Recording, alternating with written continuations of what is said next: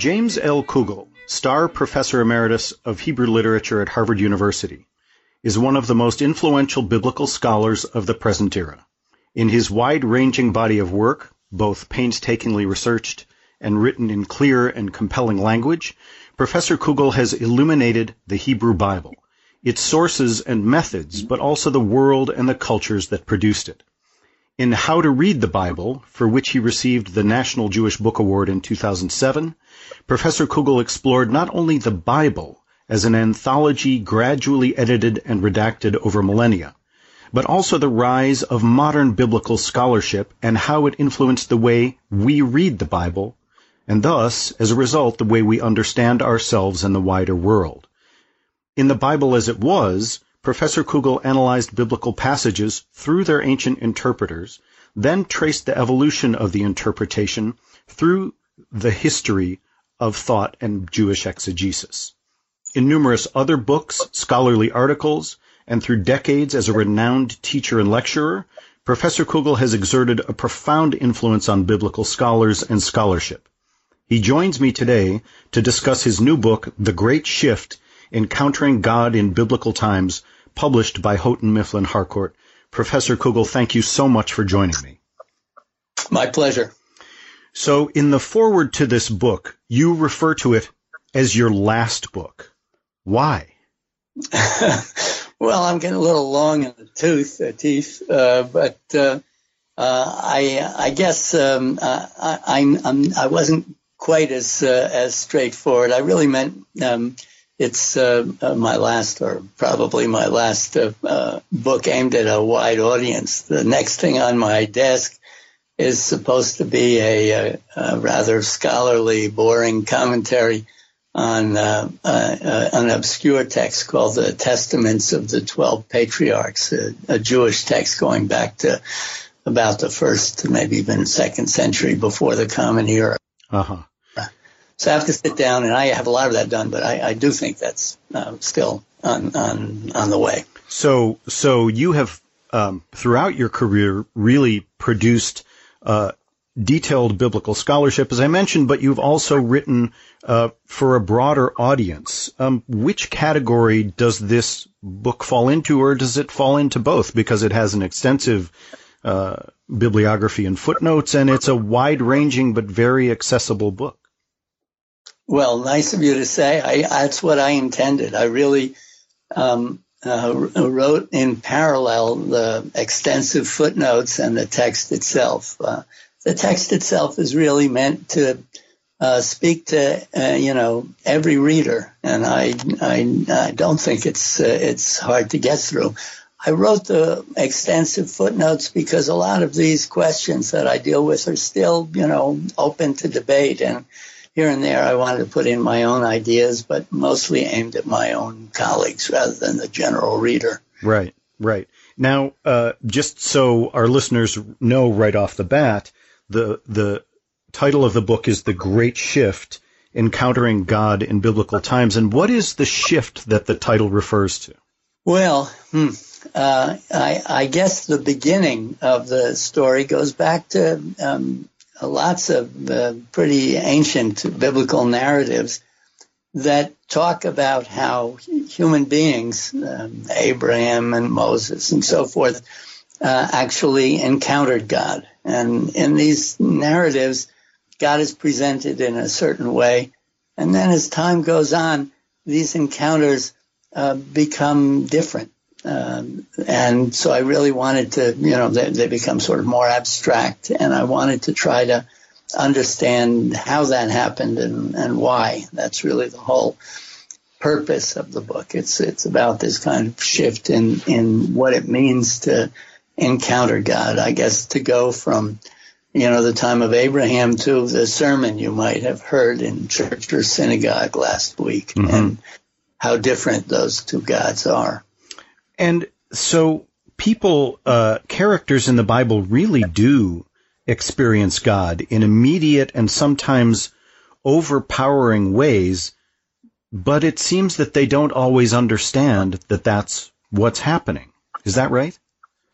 Well, that's right. There are all these narratives that involve angels. I should say, parenthetically, I've never really been happy with the term angel, because the Hebrew word malach, which is used, really means more of a, messenger, somebody or something that is sent. And when we think of angels, I guess we think of those people with the flowing robes and, the halos on their heads, right. that come with your calendars from your synagogue. Right. But that's not how they are in the Bible. They, seem mostly to look just like ordinary human beings. And at first, that's what, Abraham and company think they are. And then after a while, they seem to have this kind of period of confusion. They themselves are in a kind of fog, as if the most obvious things somehow escape their attention, and they don't realize that this person that they're talking to isn't like an ordinary person. And then after this moment of confusion, which can actually drag on for a while, they suddenly realize that this isn't just an ordinary human being. And at that point, that messenger, that angel, kind of begins to fade, and at least often. And then it's just God's voice talking, a kind of disembodied voice talking to Abraham, etc. Mm-hmm. That happens so much. I mean, I think I gave 7 or 8 examples of that in this book. That happens so much that, there seems to be a pattern here. And it may be, as I said, that,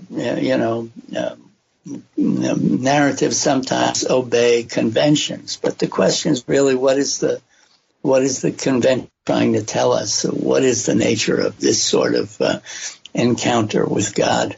Right. So the book notices, and you give beautiful and detailed analyses of these encounters, and then something changes, something happens, and this is this something is what gives its book your title. And I would characterize it as a gradual shift away from immediate and in many ways intimate encounters with God to encounters that require more and more interpretation, either by the individuals experiencing it, or by the culture as a whole, or by the narrator, or by the reader, or perhaps all of the above.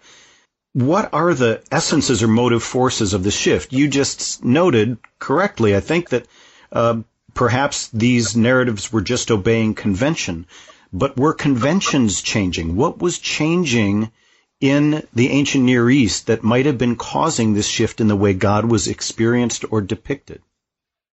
Well, that is indeed the question that the book is out to answer. And it seems that a lot of things changed separately and altogether had created this great shift. I should say, in parentheses, I hesitated for a while about what to call the book, and I guess I like shift better than change, which was another idea that we batted about, mm-hmm. Because a shift to me, I don't know, maybe it's just because of baseball and football, but it seems to involve more than just one moving part, and that is really the story I'm after. That different things changed, and they all seem to be symptomatic of a kind of fundamental change in what is really, I guess, the unspoken subject of this book, the sense of self, as it's called by anthropologists, mm-hmm. and psychologists and so forth. You have consulted these other disciplines, which is quite interesting. You've gone into not only anthropology and psychology, as you said, but neuroscience in order to understand this shift. How did those disciplines provide you with additional perspective or information on what constituted this shift? Well, I think, the sense of self as a term really means the kind of idea of who I am, what my mind can do and not do, that people carry around in their heads. And everybody has a sense of self, but they vary greatly across the globe and over the centuries. And I guess most people, I include myself in that, when they read these stories in the Bible, they assume that the people involved had the same sense of self that we have. But there's really no reason to assume that, since even now in lots of the globe, lots of different societies, people do have strikingly different senses of self. If you go back for a few centuries, even the modern Western sense of self starts to look rather different. So what I wanted to do in this book was to try to figure out how people in the time of Abraham or Moses thought about themselves. What did they think could happen to them, or what their minds were, and how that's a bit different from what we do. Mm-hmm. And it does seem from what reading I've done in cognitive psychology and neuroscience that we are discovering from a scientific perspective that we are, in fact, to use your term, semi-permeable selves. In other words, Western epistemology has given us an idea that we are masters of our own fate and that we are self-contained. And you talk about the evolution of the idea of the soul as something individual and almost customized and implanted within someone. But neuroscience has begun to suggest that we sort of interexist with others. Are there specific passages in the Hebrew Bible where you see that happening and that informed your work in this book? Well, I mean, just reading along in Genesis, sometimes, and one of the things that struck me was how different the kind of sense of self that Joseph has is from, the other stories in Genesis. The other stories in Genesis, it just seems to be assumed that some external force, God or elsewhere in Jewish writings, wicked angels and so forth, they are external, but they can kind of penetrate your brain and plant words in your mouth, as happens with Israel's prophets, or, cause you to behave in a way that you might not have wanted to. That also happens a good bit. Mm-hmm. Going back to this book I mentioned, I might, someday finish this commentary on it, The Testaments of the 12 Patriarchs. Uh-huh. That was really, I think that was what really got me going on this subject, because this is a book by an author who's very interested in the question of why people sin. There are basically two explanations for human sinfulness in the book. Mm-hmm. One of them is that somehow there's something inside of us that, what is called later on in Judaism the yetzer or yetzer hara, mm-hmm. the impulse to do evil. And that just somehow wins out now and then. And so we find ourselves doing things that we really didn't want to do. But, it was just in there pushing us to do this. Right. The other explanation is that Satan or some Satan-like wicked angel has a bunch of emissaries. They're not called malachim. They're called ruchot, spirits. And he emits these spirits. They all have different names. There's the spirit of fornication, and the spirit of anger, and the spirit of and so forth. And he sends these out to people, and they're able to kind of penetrate our brains and make us do what we do. I think, I hope I'm not overreaching here, but I think most modern Westerners would say, well, no contest. The first is what's really going on. We're responsible for what we do. Right.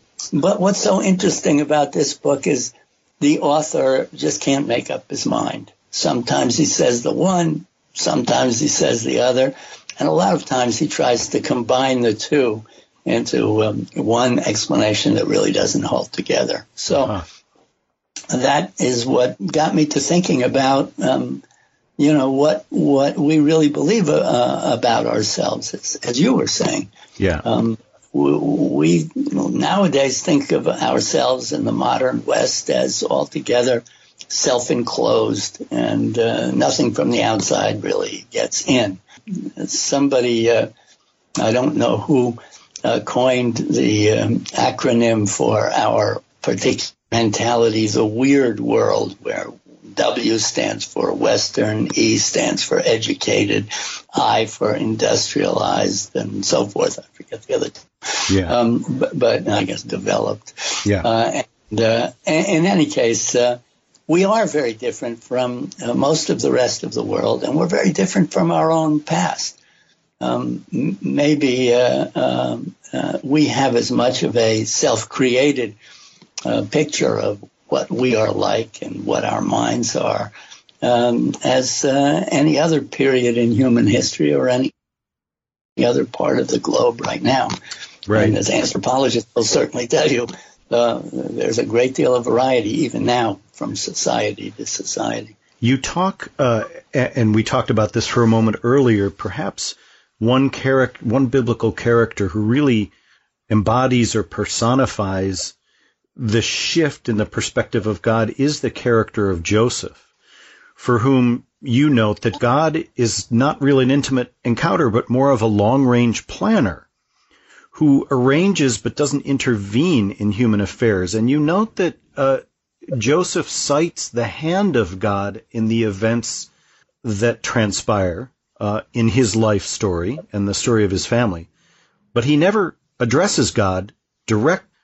What does this tell us about the changing nature of God and how much it was affected by changes in culture and society? Because Joseph really, as you know, embodies a massive shift in the location and the culture of Israelite worship. Well, I mean, you said it very well. The fact is, Joseph never prays. You know, he's in lots of tough straits. But he always, you know, his own pluck and determination gets him out of it. You know, his brothers want to kill him, and somehow he survives that. Then he's sold as a slave, and he rises to the top of the household staff, and then he's falsely accused of attempted rape, and he's down again. And he comes out of all of these things, really, thanks to his own optimistic and determined nature. But he doesn't... He doesn't turn to God for help. This is very surprising in the context of the stories around it, and I guess it would have been surprising even to later readers, where it was really kind of conventional. If you're in tough straits, you turn to God, and then afterwards you offer thanks. He never thanks God for anything.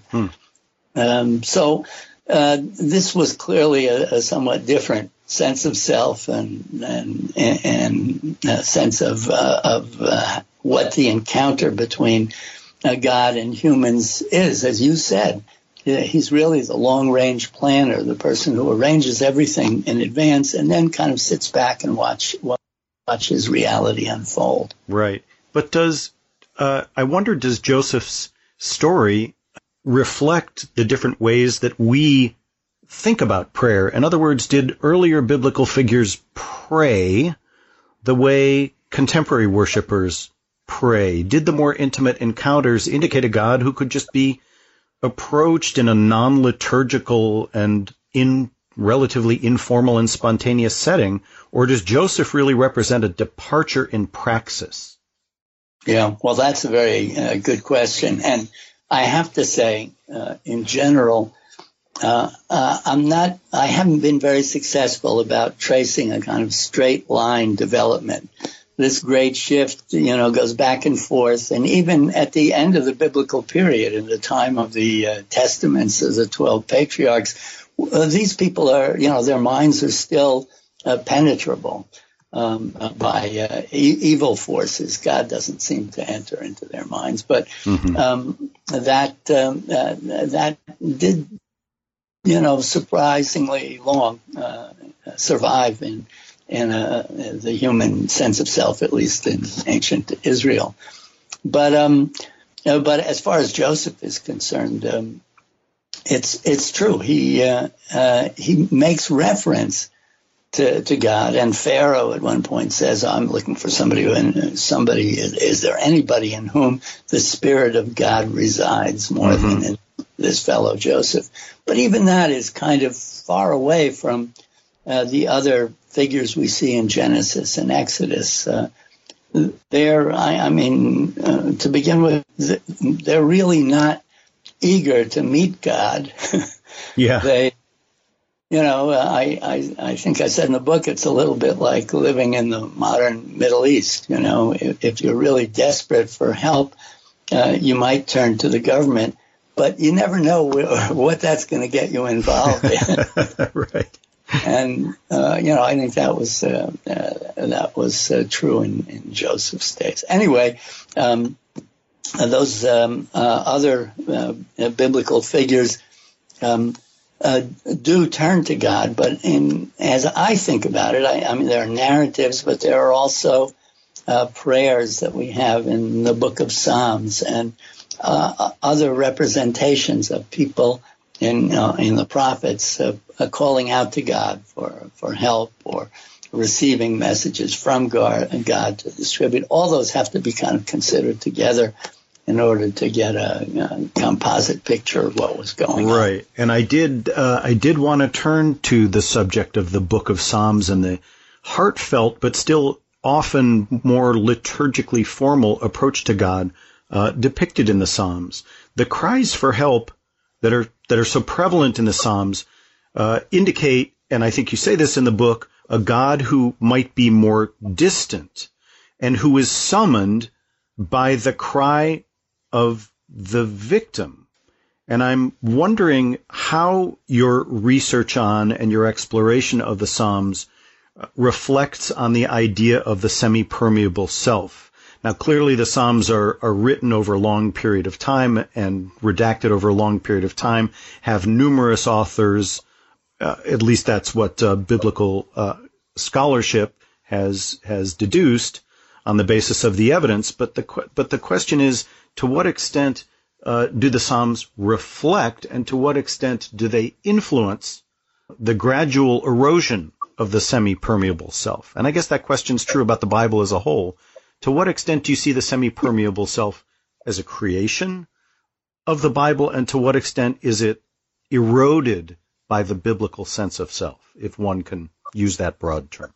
Right. That's a good broad term to use. I think what the picture that emerges from the oldest Psalms that we can identify is of a God who's...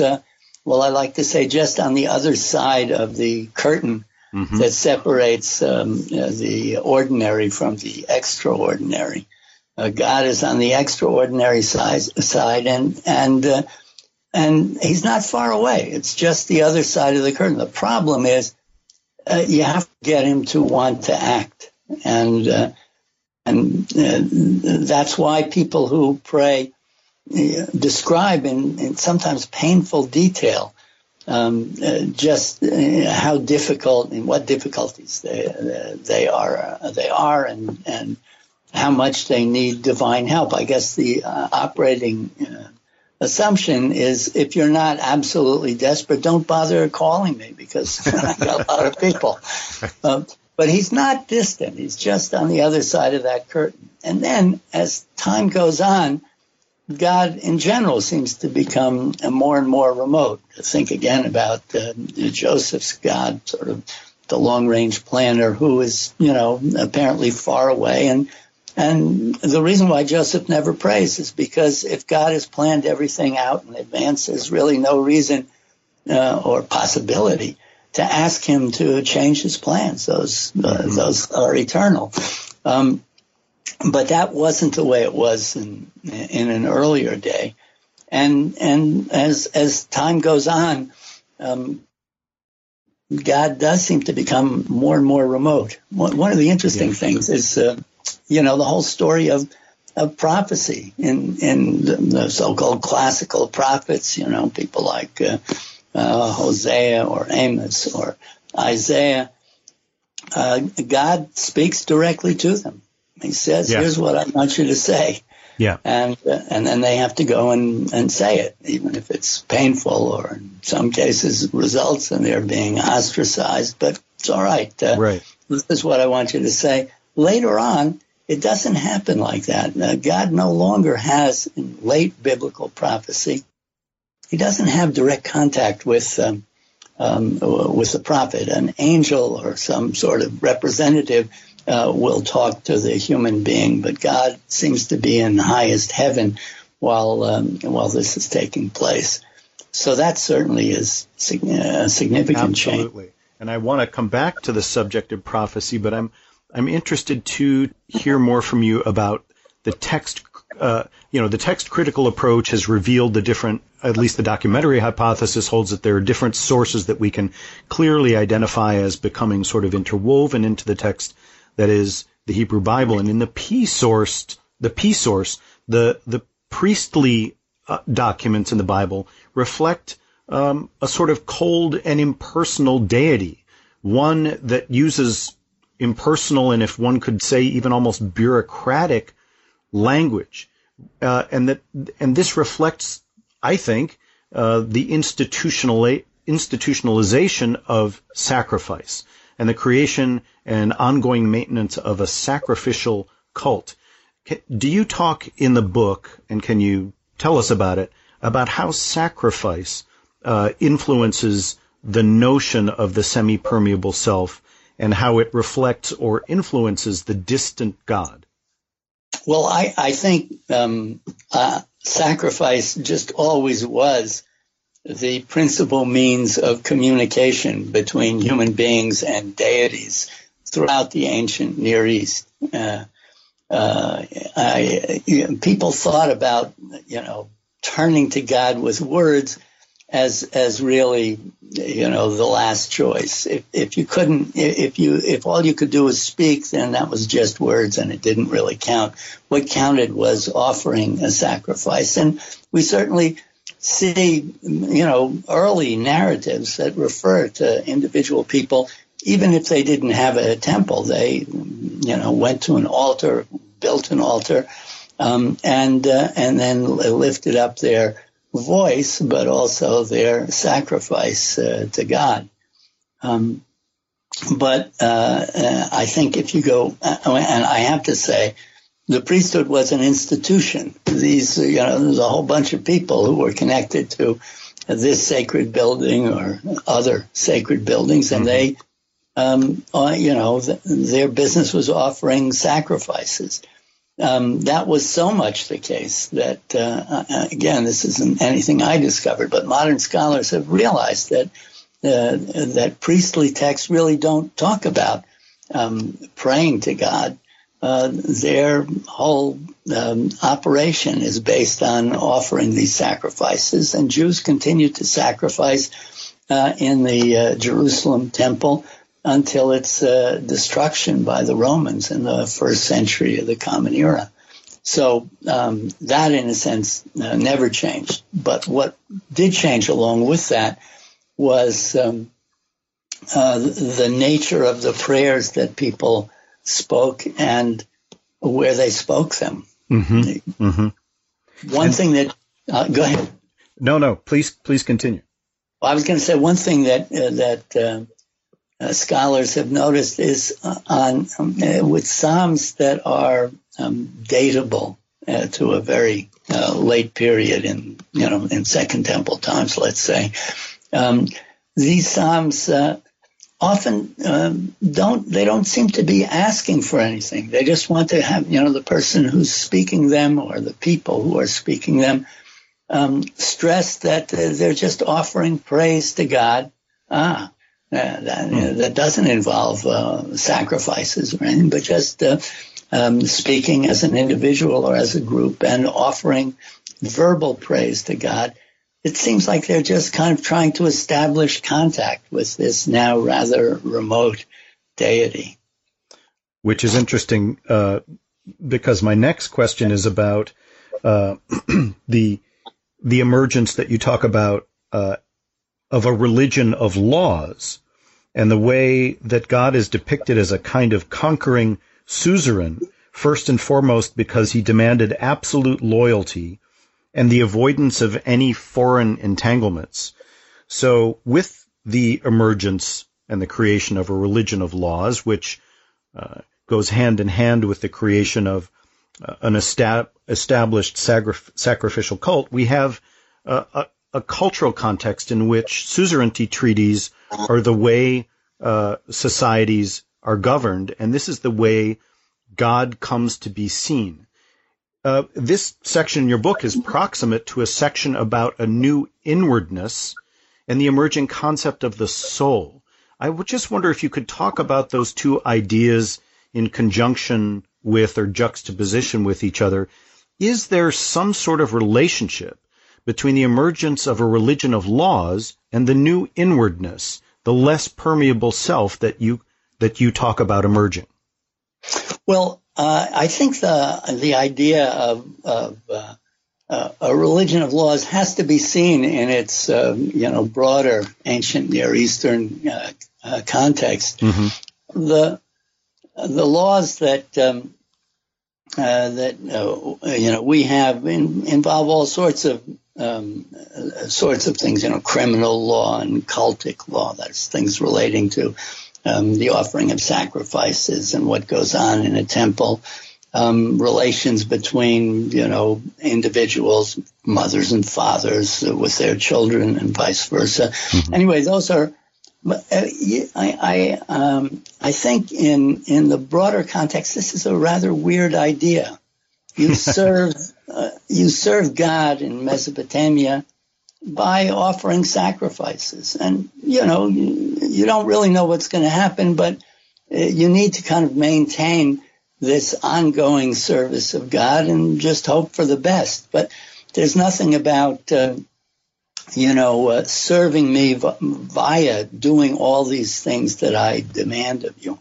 In fact, that verb, la'avod, to serve or to work for, and, I forget about the lexical item, but the idea is certainly one throughout the ancient Near East, but it generally refers to offering sacrifices. Suddenly, in the Book of Deuteronomy and a few other places, you have people who are serving God by keeping these laws. So that, was a very, very important change. And along with that, what you mentioned is the kind of evolution of the soul. This was really quite interesting for me to observe. Mm-hmm. Souls have always been around, right? But that isn't really true. There were basically three Hebrew words that designated, three Hebrew words that are translated as soul in the Bible. But in the earliest parts of the Bible, they really, don't mean soul for the most part. They mean me, myself, mm-hmm. and or a whole person. In fact, all living things, that can be called nefesh. In any case, that's the way things seemed for a long time, and then after a while, suddenly these words seem to refer not to the whole person, but to something special inside the person, a special part of me, and one that eventually becomes separable from me. It can leave my body when I die, or leave my body every night while I'm asleep, and so that was a significant change in the whole idea, and it became obscured because since those same words now meant soul, you could go back to earlier parts of the Bible when they didn't and be mistaken and think that that's what they were meaning. So all over the Bible are souls that are really not souls; they're just me. Yeah. But then they become this kind of special thing. And I guess I couldn't stop from suggesting that this new special part of me had something to do with a rather more remote God. Mm-hmm. In your section in the book, chapter 12 on remembering God, you spend some time and shed really interesting insight on one of the most perplexing stories in the Bible, and that is the story of Moses striking the rock and then immediately being told by God that since you did not show your trust in me, sanctifying me in the Israelites' sight, You will not lead this congregation to the land that I'm giving them. That's in Numbers chapter 20. Can you talk a little bit about your exegesis of and your understanding of that chapter and what it tells us about the changing conception of and relationship with God and the changing conception of the self? Well, I should perhaps start by saying a modern biblical scholar, and I certainly wear that hat from time to time, right, would say, well, these are just, they're doublets. There are two versions of this story, one in the book of Exodus and one in Numbers. And in Exodus, it's an altogether good thing. God, the people are don't have enough water to drink, and then God tells Moses to strike this rock, and he strikes the rock, and the water comes out, and everything's fine. And then the second occurrence, 40 years later or so, they're nearing their entrance into the land that has been given to their ancestors, and then there's not enough water, and so God tells Moses to. This is tricky, and I perhaps shouldn't get caught up in details, but basically he says for them to strike this rock, Moses and Aaron, and they do so, and then God says, well, because you didn't show your face in me, that presumed to the watching Israelites, I'm not going to let you go into the promised land. If one takes these as purposefully differentiated, one could see that what the real problem. Lots of biblical commentators talk about this, and they want to know what was so bad about what Moses did, and there are various answers. But the most obvious answer is what the text says, that you didn't call on God to do this miracle, but you acted as if you and Aaron were doing it all yourselves, and that was a classic instance of forgetting God. And because you forgot God, He's not going to let you go into the land of Israel. Yeah. Okay. And in terms of one other very interesting passage that I hope you'll talk about is when you talk about King David and thinking about oneself. King David, as you note, is one of the most interesting characters in the Bible.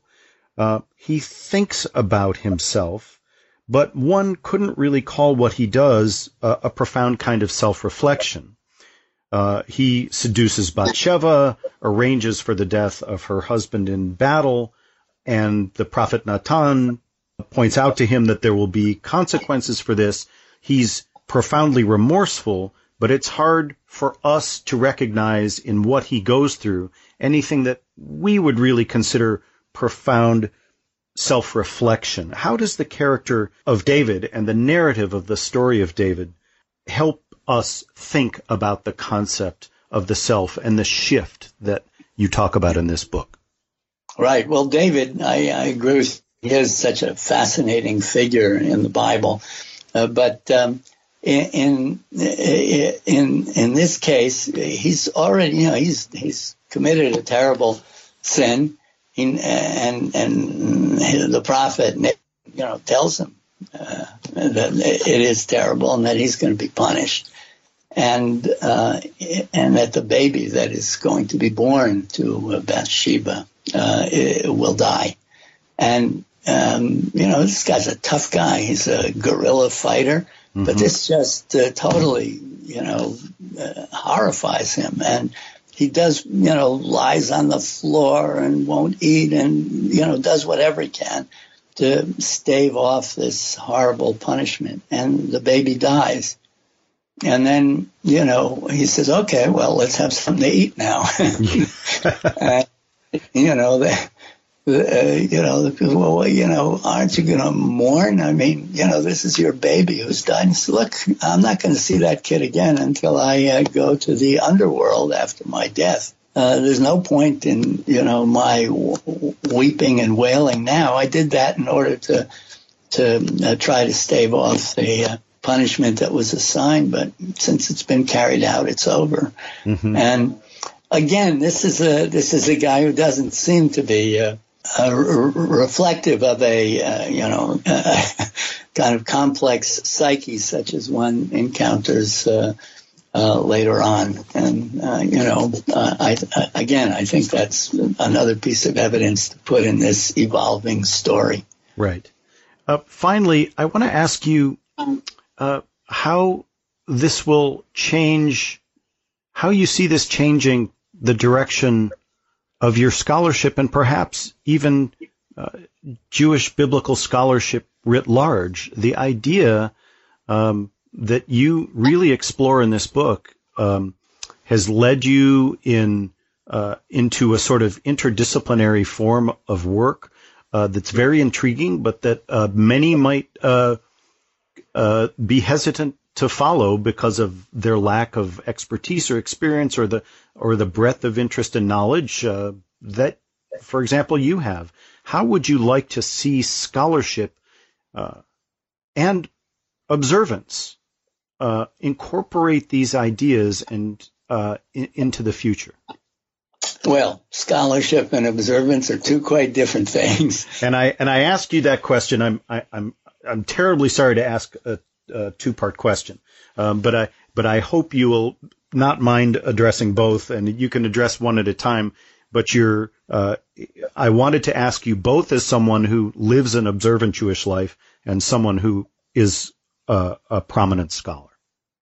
Well, I guess I would answer about the first part. I don't think there's anything that I say that is not. I think I may be about a week ahead of the crest of the wave. There are a lot of people now who are interested in trying to figure out, trying to look at these biblical texts again and see what that can tell us from the standpoint of a modern anthropologist or someone who's acquainted with even ultimately neuroscience, mm-hmm. and what they can say about what's going on in the evolving sense of self that I tried to document in this book. So I just think that's where scholarship is about to go, or is maybe even going right now. Mm-hmm. As an observant Jew, I think that that ultimately we look to the very foundation of Judaism, which is commandments, mitzvot.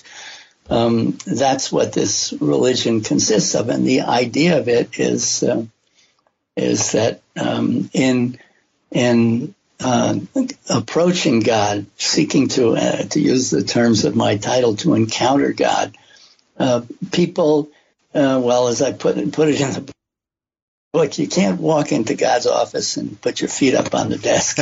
He's not your friend, and so. The traditional Jewish notion of how to come before God is to come as His servant. Actually in Hebrew it's the same word as slave, which sounds pretty debased. But as I always used to tell students, I guess it all depends who your employer is. In this case, that's the very essence of Judaism. You say, I want to come before you in order to serve you. I once quoted this sort of Mashal rabbinic parable about the guy who wants to see the king, and he goes and stands outside the palace. But of course, there's a big metal gate all around it, and so he can just stand there. And he does. After a few hours, the king comes out of the palace, and he's really thrilled. I got to see the king. And the next day he goes back, and the next day is rainy, and so he doesn't see the king. And the day after that, anyway, time goes on, and what was first thrilling to him becomes frustrating. And finally, one of the king's servants, who spotted him through the rails of this fence, comes up to him and says, well, you're doing the wrong thing. If you really want to see the king, you ought to go to the Royal Employment Office and fill out a form, get a job. It doesn't really matter what, sweeping up or being a security guard, but that way you'll get to see God all the time, and he may even get to notice you. And I think that that's the whole idea of mitzvot in Judaism, that it's your ticket inside the palace. I think that is a wonderful note on which to end a delightful discussion. I have been talking today with James L. Kugel, the star professor emeritus of Hebrew literature at Harvard University, and we have been discussing his new book, The Great Shift, Encountering God in Biblical Times, published in 2017 by Houghton Mifflin Harcourt. Professor Kugel, it's been a real privilege. Thank you so much. Well, thank you.